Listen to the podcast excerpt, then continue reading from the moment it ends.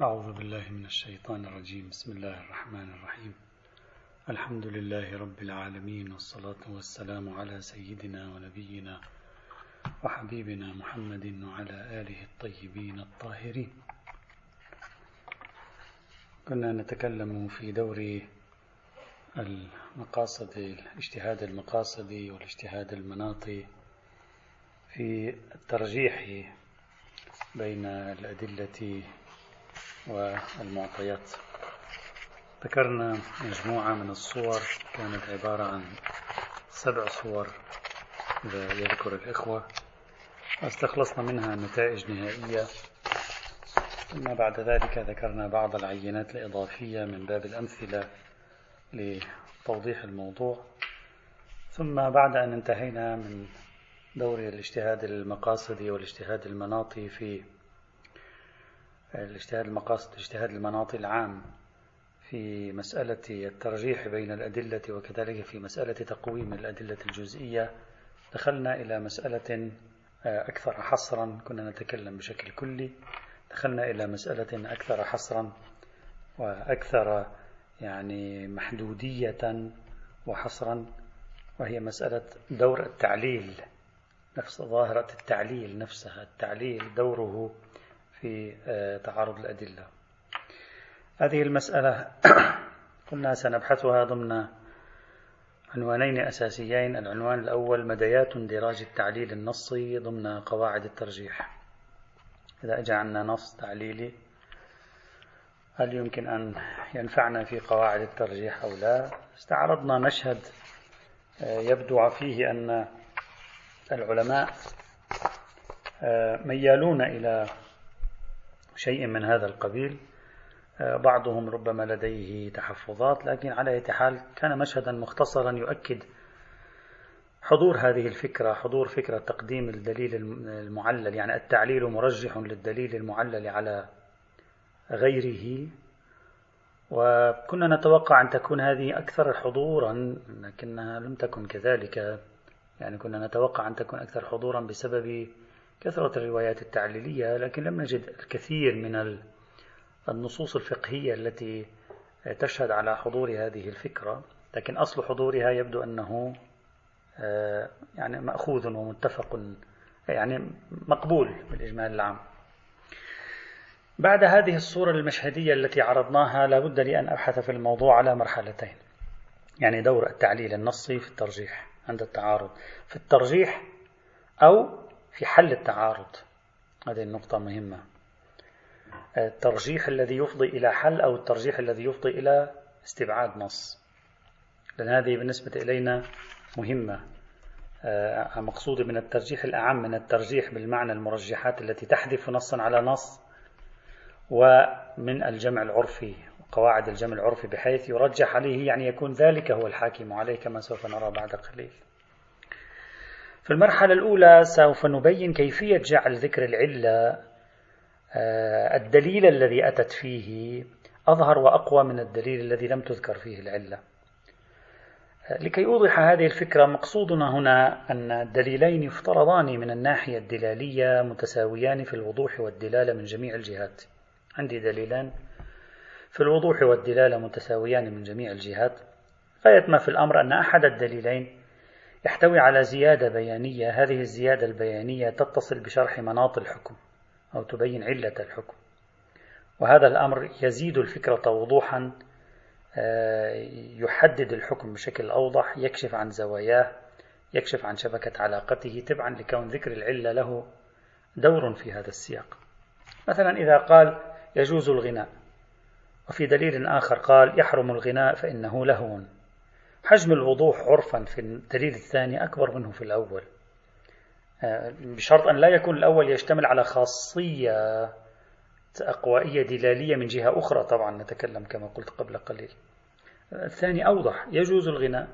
الثاني يحرم الغناء فإنه لهو الثاني أوضح في, في, في التبيين بأن كلمة فإنه لهو تعطي مؤشر أقوى على إفادة التحريم. من مجرد كلمة يجوز الغناء أن يجوز الغناء ممكن أن يكون يقصد شيئا خاصا من الغناء مثلا نوعا من الغناء. فما لم يشتمل الدليل آه، حجم الوضوح كما قلت في الدليل الثاني أكبر منه في الدليل الأول. شرط أن لا يشتمل الدليل الثاني على نقطة ضعف أو أن لا يشتمل الدليل الأول على نقطة قوة موازية كما صار واضحا. هنا يقولون الدليل الثاني يعني يحرم الغناء فإنه لهو إما قرينة على أن المراد بالغناء الجائز في الدليل الأول هو ذلك الذي لا يتناسب مع مجالس اللهو لا يكون بطبيعته لهوا وهذا يشكل لي جمعا عرفيا. كيف ينجلي هذا؟ ينجلي عادة عندما نحول الدليلين المنفصلين إلى دليل واحد متصل. تعرفون أنه في قواعد الجمع العرفي آه، يقولون تحويل المنفصلين إلى متصل هو الذي يجلي القضية. فمن خلال تحويل النصين المنفصلين إلى نص متصل يتشكل فهم جديد مثلا لو فرضنا قال الغناء حرام فإنه لهو. نعم لا بأس بالغناء. فماذا يفهم العرف هنا؟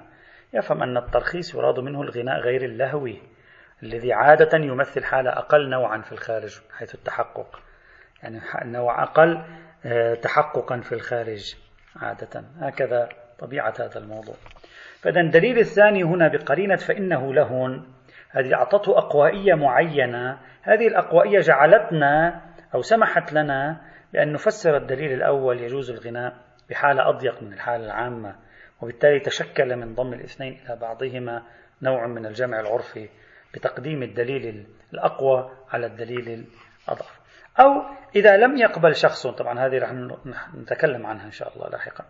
إذا لم يقبل شخص بأن هذه عبارة عن عملية جمع عرفي فمن الممكن أن يكون التعارض مستقر لكن العرف مثلا يدعى أنه يقدم الدليل الأظهر على غيره فيطرح الدليل الظاهر ويؤخذ بالدليل الأظهر فيكون هذا من باب المرجحات حينئذ في التعارض المستقر. لا من باب المرجحات في التعارض غير المستقر. المرجحات في التعارض غير المستقر تقديم التخصيص على الخاص على العام. هذا مرجح للخاص على العام. تقديم المقيد على التقييد على على الإطلاق التقييد مرجح حينئذ. فمقصودنا تارة الترجيح في باب الجموع العرفية وأخرى الترجيح في باب التعارض المستقل.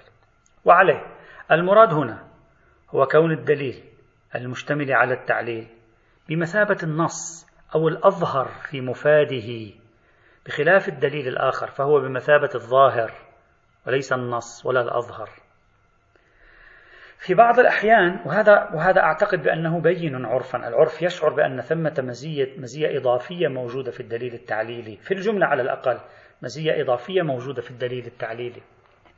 مثلا في بعض الأحيان حتى أن الدليل التعليلي ربما يكون شارح لدليلين متعارضين.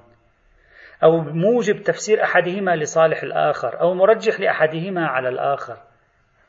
مثلا على سبيل المثال عندما نلاحظ مسألة معيار السفر هل السفر معياره بالمسافة والفراسخ أو هو بالزمان ومسير يوم وليلة؟ مثلا بعض الروايات تقول الزمان بعض الروايات تشير إلى المسافة. لكننا نلاحظ وجود روايات لها طابع تعليلي في البين. من أبرزها صحيحة عبد الله بن سنان أو صحيحة عبد الله بن سنان. قال سألت أبا عبد الله عليه السلام عن الرجل يسافر في شهر رمضان ومعه جارية له فله أن يصيب منها بالنهار. فقال سبحان الله أما تعرف حرمة شهر رمضان؟ إن له في الليل سبحا طويلة قلت أليس له أن يأكل ويشرب ويقصر؟ فقال إن الله تبارك وتعالى قد رخص للمسافر في الإفطار والتقصير رحمة وتخفيفا لموضع التعب والنصب ووعث السفر ولم يرخص له في مجامعة النساء في السفر بالنهار في شهر رمضان وأوجب عليه قضاء الصيام إلى آخره. إذن هذه الرواية تصلح اليوم لترجيح نصوص الزمان على نصوص المسافة. اليوم. أو لتفسير نصوص المسافة بما يتناسب مع الزمن. ليش؟ لماذا؟ لأنها تقوي المعيار المنسجم معها. تفهمنا أن العبرة لصالحه. طبعا هذا مجرد مثال قد واحد يناقش فيه. أنا فقط جئت به لأجل تقريب الفكر. وعلى أي حال التعليل النصي الذي يعطي أقوائية ظهورية ودلالية قد يكون واضحا في ذكر علة الحكم ومناطه. لأن ذكر المناط ذكر العلة يعطي الفكرة وضوحا أكبر يعطي جلاء في تبيين الموضوع. يعطي بيانا أكثر من مجرد ذكر الحكم بلا تبيين مناطه. هل التعليل النصي بالحكمة أو التعليل النصي بالعلة الثبوتية الملاكية هل هو كذلك؟ هذا الذي قلناه قبل قليل.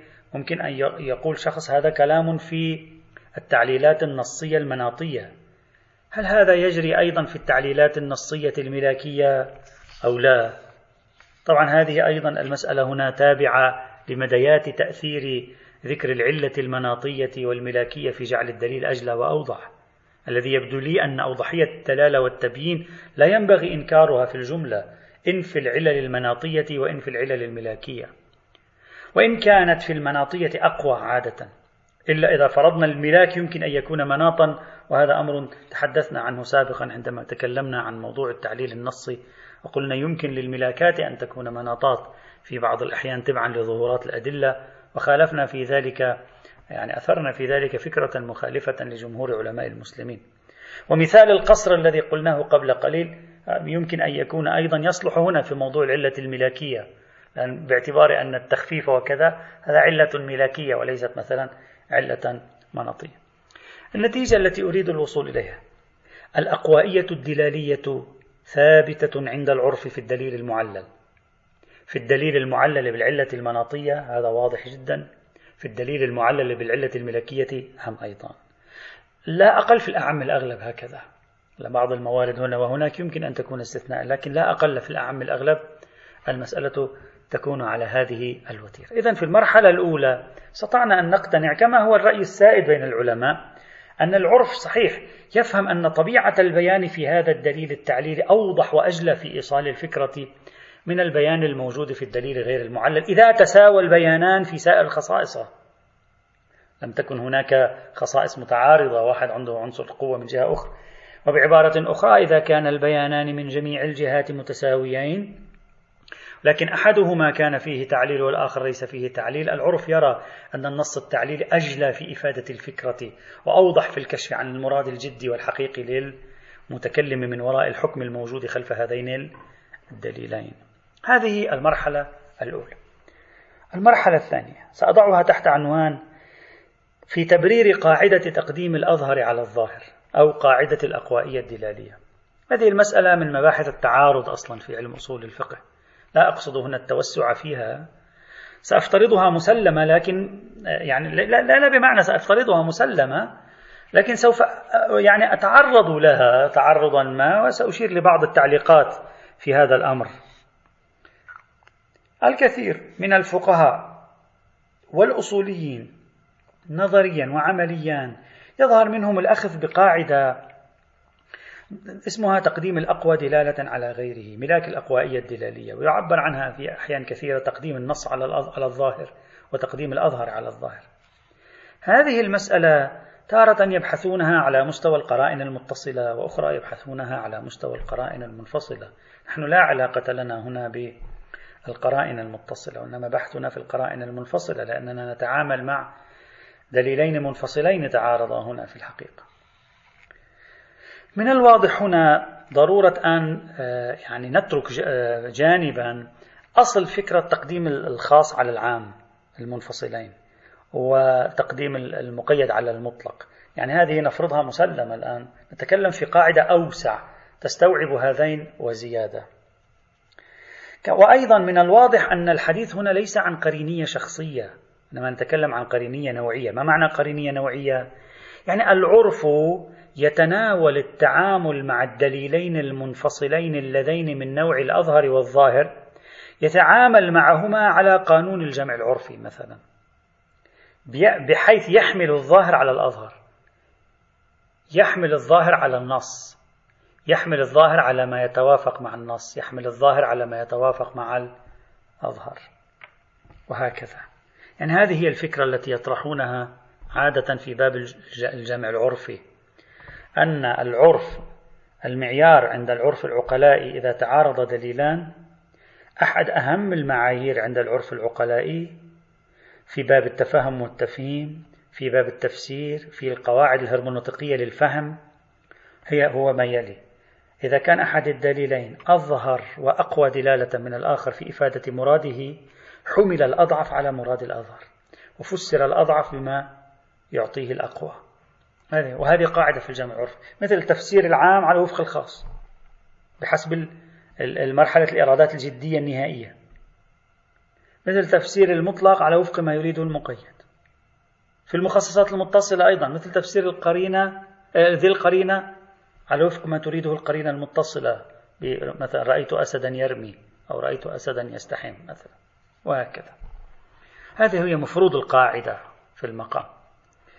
المستند الأساسي لهذه القاعدة متعدد هنا. يمكن أطرح بعض أهم المستندات وأعلق عليها سريعا لأنني كما قلت لا أريد أن أطيل وفي الوقت عينه أريد أن أستخرج آه، نتيجة من هذا الموضوع. المستند الأول ما يظهر من كلمات الشيخ الأنصاري في الرسائل. شيخ الأنصاري كان يرد على من قال ببطلان حمل خبر الوجوب على الاستحباب عند معارضته لخبر الرخصة. في عندنا مسألة مشهورة جدا وجميعنا رأينا لها نماذج كثيرة في الفقه خاصة في آه، المكاسب المحرمة. لا بأس ببيع العذرة وثمن العذرة سحت. وأمثال هذه الأمثلة. مثلا إذا كان عندي دليل يدل على الوجوب في مقابله دليل يدل على الرخصة في الترك ماذا نفعل؟ المعروف بينهم هكذا. دليل الرخصة نص في الرخصة دليل الوجوب ظاهر في الوجوب. فماذا نفعل في مثل هذه الحال؟ نحمل دليل الوجوب على الرخصة طيب حمل دليل الوجوب على الرخصة ماذا يعني؟ طيب ذاك فيه طلب. حمل دليل الوجوب على الرخصة يعني أن دليل الوجوب ظاهر في الاستحباب. هذا معناه لأن المقدار المنافي لدليل الرخصة هو الدرجة الإلزامية. وهذه الدرجة الإلزامية نرفع اليد عنها بمعارض أقوى وهو عبارة عن دليل الرخصة. بعضهم لم يقبل بهذه القاعدة. قال لا ليس كلما تعارض دليل تحريم مع دليل رخصة حملنا التحريم على الكراهة. أو إذا تعارض دليل وجوب على مع دليل رخصة حملنا دليل الوجوب على الاستحباب. لا هذا ليس صحيحا الشيخ الأنصاري كان بصدد الرد على هؤلاء. ماذا قال؟ قال مرجع لماذا نقدم الظاهر على الأظهر على الظاهر والنص على الظاهر؟ قال مرجع هذا التقديم هو في الحقيقة تعارض الأصل مع الدليل. وعندما يتعارض أصل مع دليل يقدم الدليل على الأصل. الأصل لا ينافس الأدلة. طيب يا مولانا كيف هذا؟ وين في تعارض أصل مع دليل هنا؟ يقول في الخبر الظاهر أنت تعمل بأصالة الحقيقة. أصالة الحقيقة تعطي أنه هذا الدليل مثلا يفيد الوجوب يعني لم يستعمل مجازا لم يستعمل على خلاف ظاهره. ظاهر صيغة الأمر الوجوب. ظاهر صيغة الأمر الوجوب. موضوع للوجوب مثلا. أصالة الحقيقة تعطي ذلك في الخبر الظاهر. في مقابل الخبر الظاهر هناك الخبر النصي. ما عندي أصل هناك. ما عندي أصول. النص هو. عندي دليل على حجيته. عندما يتعارض النص مع الظاهر في الحقيقة يتعارض أصل مع دليل. دليل حجية النص اللي هو دليل حجية اليقين مثلا. دليل في الطرف الآخر عندي أصالة الحقيقة. لا يمكن تقديم الأصل يعني أصالة الحقيقة على الدليل يعني على دليل حجية النص بل يرتفع الأصل بالدليل حينئذ. وهكذا الحال عند الشيخ الأنصاري في التعارضات بين كل ظاهر وأظهر لأن دليل حجية الأظهر عنده يجعل قرينة صارفة عن إرادة الظاهر بنظره. هذا ما ذكره الشيخ الأنصاري في فرائد الأصول في الجزء الرابع من الطبعة الأخيرة المحققة لكن هذا الكلام طبعا فيه كثير من الكلام هذه المداخلة. لا نريد أن ندخل في تفاصيله لأن جزء منها خلافات مبنائية. صرف النظر عن أنه مثلا آه، هل كل ظاهر يساوي حقيقة؟ مثلا هذا مهم هل كل ظاهر يساوي حقيقة أو لا؟ هذا بحث آخر. هل إفادة صيغة الأمر للوجوب هل هو بنحو الحقيقة أو أنه مثلا لا هذا ظهور وليس حقيقة مثلا. على بحث آخر هذا. لكن كلام الشيخ الأنصاري قابل للمناقشة هنا وذلك أن وضع المقابلة هنا بين الأصل والدليل ليس جليا لأن المفروض أن دليل حجية السند وكذلك دليل حجية الظهور متوفران في الدليل الظاهر وهما يقابلان دليل حجية النص ودليل حجية السند في الطرف الآخر. المعارضة في الحقيقة بين دليلين ليس بين أصل ودليل. المعارضة في الحقيقة بين دليل حجية الظهور ودليل حجية النص لأن المفروض أن مقتضى أصالة الحقيقة لو سلمنا بهذا التعبير هو ظهور الكلام وصيرورته مشمولا لدليل حجية الظهور. وبالتالي هذا الظهور منعقد في نهاية المطاف. هذا الظهور منعقد في نهاية المطاف لهذا الدليل لوحده. دليل حجية الظهور يشمله. النص هناك أيضا منعقد في نهاية المطاف. دليل حجية النص يشمله. الدليلين يتعارضان في دل... على مستوى أدلة الحجية في مثل هذا الموقف. نعم إذا كان مفاد النص يقينيا في دلالته وعارضه ظن ظهوري وهذه متى تأتي؟ تأتي بين النص والظهور لا بين الظاهر والأظهر دائما. هنا نعم الدلالة اليقينية لا تقف في مقابلها دلالة ظنية عند العرف العقلائي لكن السؤال هل معنى ذلك أن الدلالة اليقينية صارت تفسر الدلالة الظنية بما ينسجم معها؟ الأمر الذي يوجب جمعا عرفيا. أو أن هذا على أبعد تقدير موجب للتوقف في حجية الدلالة الظنية. لأنها فقدت الظن بها. الظن ال... الذي به صارت حجة بدليل حجية الظهور. هل يلزم منه التوقف أو طرحها جانبا أو يلزم منه تفسيرها بما ينسجم؟ بحيث نقول في نهاية المطاف نحن حققنا جمعا عرفيا. هذه النقطة خليها في بالنا ستأتي بعد قليل أو غدا إن شاء الله تعالى. إذا المستند الأول الذي ذكره الشيخ الأنصاري أن القضية تعارض أصل مع آه، مع ظاهر آه، مع عفوا مع مع النص ليست بهذه الطريقة. عندي ظهورات واضحة.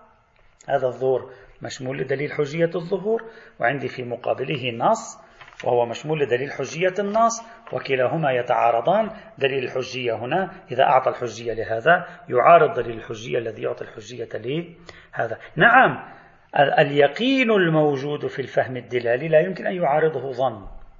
الذي منه أصالة الحقيقة بتعبيره. لكن هل هذا موجب لحمل الدليل الثاني وتفسيره بالدليل الأول؟ أو موجب للتوقف في أخذ في الأخذ بالدليل الثاني؟ وسقوط وسقوطه عن دليل حجية الظهور بعد معارضته لنص يقيني مثلا. هذا يحتاج إلى بحث من جهة ثانية كما سوف يأتي. المستند الثاني هنا ما ذكره السيد الشهيد الصدر رحمة الله عليه. في مباحث التخصيص بالمنفصل. في بحث التخصيص بالمنفصل ذكر السيد الشهيد أمران ثم وافق على إجراء ما قاله في باب التخصيص بالمنفصل وافق على إجرائه في باب تعارض الظاهر مع الأظهر. ماذا قال؟ قال المتكلم عندما يأتي بنص ثم يأتي بنص منفصل آخر فهو يكون قد فصل بين القرينة وذي القرينة. نفس الفصل بين القرينة وذي القرينة هذا على خلاف الأصل يعني يحتاج إلى مؤونة. فإذا المتكلم صدرت منه مخالفة لما هو معتاد. ما هي هذه المخالفة؟ هي مخالفة الفصل بين القرينة وذي القرينة. طيب الآن هذه خليه هذه أول مخالفة. الآن يحتمل أنه جعل الظاهر قرينة على الأظهر. ويحتمل أنه جعل الأظهر قرينة على الظاهر. كلاهما محتمل. هو حصل مخالفة اسمها مخالفة الفصل بين القرينة وذي القرينة. الآن نريد أن نرى هل حصل مخالفة إضافية أو لا. محتمل أنه جعل الظاهر قرينة على الأظهر. محتمل أنه جعل الأظهر قرينة على الظاهر. إلا أننا بالتأمل والتحليل نرى كأنه السيد شيد يرجع إلى الوجدان العرفي العقلائي في باب التفاهم والتفهيم والفهم اللغوي. يقول نحن نرى أن جعل الظاهر قرينة على الأظهر فيه مؤونة زائدة ومخالفة إضافية. جعل الأظهر قرينة على الظاهر ليس فيه أي مؤونة إضافية غير مؤونة الفصل بين القرينة وذي القرينة. أما جعل الظاهر قرينة على الأظهر فيه مؤونة إضافية فننفيها بأصالة عدم المخالفة الزائدة. خلاص نكتفي بمخالفة واحدة. وهذه المخالفة الواحدة هي عبارة عن مخالفة الفصل بين القرينة وذي القرينة. ولا نورط أنفسنا في مخالفة. هذا مثل دوار الأمر بين الأقل والأكثر. الأقل مؤكد الأكثر غير مؤكد. ننفيه بأصالة عدم المخالفة الزائدة. فنجعل الأظهر يقدم على الظاهر يعني يفس يكون قرينة على المراد من الظاهر إذ جعل الأظهر قرينة على المراد من الظاهر. ليس فيه إلا أصل مخالفة الفصل بين القرينة وذي القرينة بينما جعل الظاهر قرينة على المراد من الأظهر. فيه مخالفتان مخالفة الفصل بين القرينة وذي القرينة ومخالفة إضافية زائدة بالنظر العرفي والعقلائي. وبهذا يتوصل السيد الشهيد إلى أن المعيار عند العرف قرينية الأظهر على الظاهر لا قرينية الظاهر على الأظهر. قرينية الظاهر على الأظهر تحتاج مؤونة إضافية زائدة تحتاج إلى دليل إضافي خصوصية إضافية في الأدلة. هذه المحاولة وهذا المستند الذي يقدمه السيد الصدر على ما جاء في كتابه بحوث في علم الأصول في الجزء السابع تفترض مسبقا يعني واضح أن السيد الشهيد الآن يفكر بذهنية ماذا؟ قرينية أحد الدليلين على الآخر. والآن نريد أن نرجح هل قرينية الأظهر على الظاهر نرجحها أو قرينية الظاهر على الأظهر؟ في حين يوجد سؤال مسبق قبل ذلك وهو من قال بأن التعارض بين الظاهر والأظهر ليس من نوع التعارض المستقر؟ من قال بأن التعارض بين الظاهر والأظهر أساسا لا يوجد فيه نظام قرينية عند العرف؟ حتى نكون نحن دائرين بين قرينية ألف لباء وقرينية باء لألف. من قال أن هذه القرينية النوعية المدعاة قرينية الأظهر على على الظاهر؟ من قال بأن هذه القرينية النوعية المدعاة ليست إلا محاولة فقط للفرار من هدر أحد النصين على قاعدة الجمع مهما أمكن أولى من الطرح أساسا هل العرف عندهم قرينية هنا في هذا المجال؟ وبعد أن يكون عندهم ذهنية القرينية بين الظاهر والأظهر نأتي ونقول الآن أيهما الذي يكون قرين على الآخر؟ بعبارة أخرى السؤال الذي كان ينبغي أن يسأل هنا هو هل العرف اللغوي يعتبر أن مستويات القوة الدلالية في الخطابات والكلمات تمثل شكلا من أشكال التفسير؟ القرينية نحن نتكلم شكلا من أشكال التفسير للمراد الجدي. بحيث أن المتكلم يشرح مراده الجدي من الخطاب الظاهر عبر الخطاب الأظهر. أو بحيث أن السامع يفهم المراد الجدي من الخطاب الظاهر عبر الخطاب الأظهر. هذه أيضا هل هذا موجود؟ إذا لم يكن العرف والعقلاء ليبنوا على شيء من هذا القبيل هذا معناه أنه لا يوجد نظام قرينة نوعية من هذا النوع أساسا. وإذا كان العرف والعقلاء يبنون على شيء من هذا القبيل يعني إذا كان هذا الأمر موجودا عند العرف والعقلاء فهذا كاف نرجع إلى ما يبنون عليه. ماذا يبني العقلاء؟ نرجع إلى تجربتهم. يعني نرجع إلى نفس تجربتهم. لا نحن نجري قرينة إضافية زائدة ونحللها وننفيه بالقرينة الزائدة. سنرجع نقول ماذا يفعل العقلاء في مثل هذه الحال؟ يعني مباشرة نرجع إلى أمرهم لا نحن نجري أصالة عدم المؤونة الزائدة. هذا نحن أجريناه. هم ماذا يفعلون عادة؟ نعم إجراء أصالة عدم القرينة عدم المؤونة الزائدة جيد في مقام التحليل اللغوي. عندما لا نعرف بناء العقلاء نرجع إلى جذر ما نتوقع أن يكون أصلا بالنسبة إلينا. لا بأس به. نعم قد يبني العقلاء على قرينية الخاص على العام بوصفها قرينية نوعية. قد يبني العقلاء على قرينية مقيدة على المطلق بوصفها قرينية نوعية.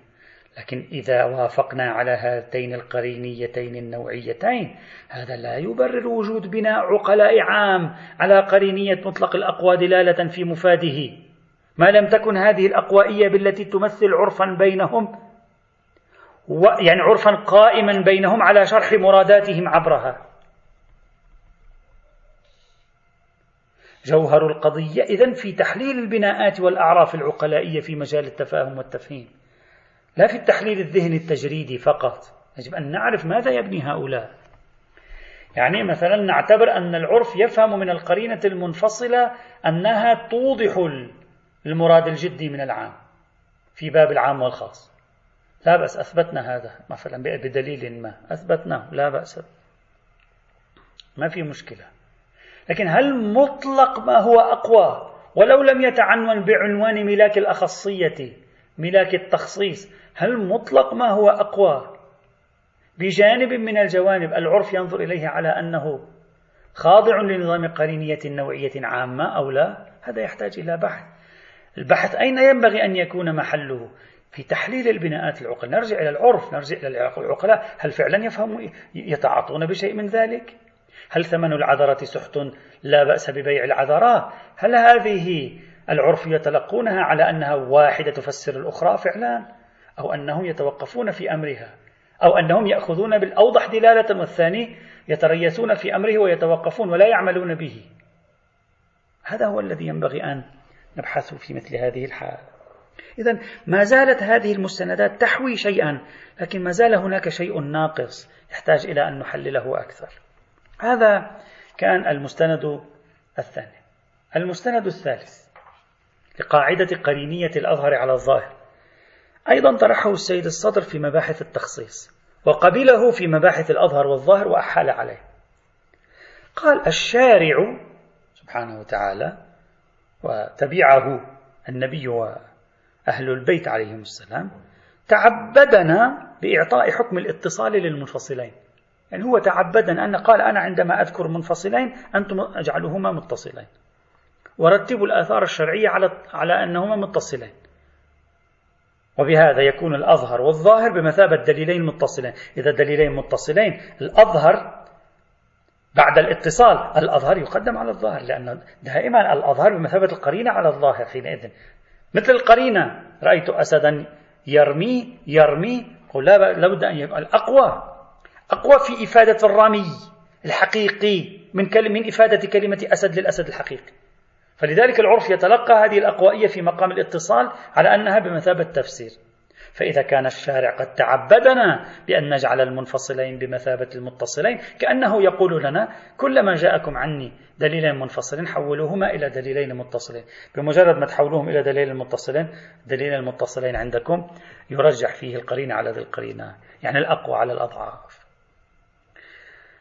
هذا الكلام يمكن تصوره والتثبت منه عقلائيا وعرفا في باب التقييد والتخصيص بالمنفصل. لماذا؟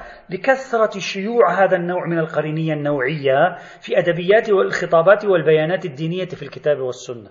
ممكن شخص يقول من كثرة ورود المخصص المنفصل من كثرة ورود المقيد المنفصل بالآلاف موجود في ألسنة الشريعة في الكتاب والسنة لا يمكن هذه طرحها جميعا. فنعلم أن الشارع بناؤه على أن يتعبدنا بالتعامل مع منفصلاته كالتعامل مع متصلاته. لا بأس. هذا في باب التقييد والتخصيص. ممكن واحد يقبل به. بعيدا عن النقاش في أصل القضية. إلا أن كلامنا هنا في وجود قاعدة أوسع تستوعب مطلق الظاهر والأظهر. يعني قاعدة أوسع من هذا. تستوعب أي ظاهر وأظهر ولو لم يكن هذا الظاهر والأظهر من نوع التخصيص والتقييد. طبعا فضلا عن يكون من نوع القرينيات الشخصية مثل القرينية الشخصية على رأي بعضهم في باب الحكومة. السؤال من أين نعرف هذا يحتاج إلى بحث الآن من أين نعرف وجود إعلان من قبل المولى بأنه يتبنى طريقة تفسير ظواهر كلامه بما هو أظهر حتى لو لم تكن هناك قرينيات شخصية ولا قرينيات نوعية من نوع التخصيص والتقييد؟ أين يوجد عرف شرعي في هذا؟ هذا يحتاج نبحث أين يوجد أن المولى هكذا أعلن أعلن تعبيدنا بهذا عبدنا بهذا إما بنص مباشر تكليفي أو من خلال أدبياته وطريقته أين هذا؟ هذا يحتاج إلى إلى رصد وتحليل الموارد التي من باب الأظهر والظاهر خارج إطار قواعد القرينيات الشخصية وخارج إطار قواعد التخصيص والتقييد. هذه كم هو عددها حتى نعرف أن لديه بناء على أن منفصلاته فيها متصلات؟ ألا يحتمل أنها تكون متعارضات مستقرة؟ عددها لا يرقى إلى مستوى القرينيات الشخصية والقرينيات النوعية. من نوع التخصيص والتقييد؟ أين هذا العرف الشرعي؟ أين هذا التعبد الشرعي؟ هذا الأمر يحتاج لإثبات ميداني. والمفروض أن السيد الصدر يعني كأنما مركوز في ذهنه هذا الإثبات الميداني لكننا لا, لا, لا نلمسه. أين هو هذا؟ هو هناك في بحث الخاص والعام استغنى عن إثباته لوضوح كثرة المخصصات والمقيدات. لكن لما جاء إلى هنا أحالنا على بحث الخاص والعام لكن هنا هل ذاك الوضوح الموجود هناك موجود هنا؟ كان ينبغي أن تردم هذه الثغرة. يحتاج إلى مزيد بحث في مثل هذه المسألة هنا. وهذا ربما لا يكون واضحا. إذا ما زالت القضية تحتاج إلى توسع في النظر تحتاج إلى تأمل في النظر آه، في مثل هذا الإطار. وعليه وعليه.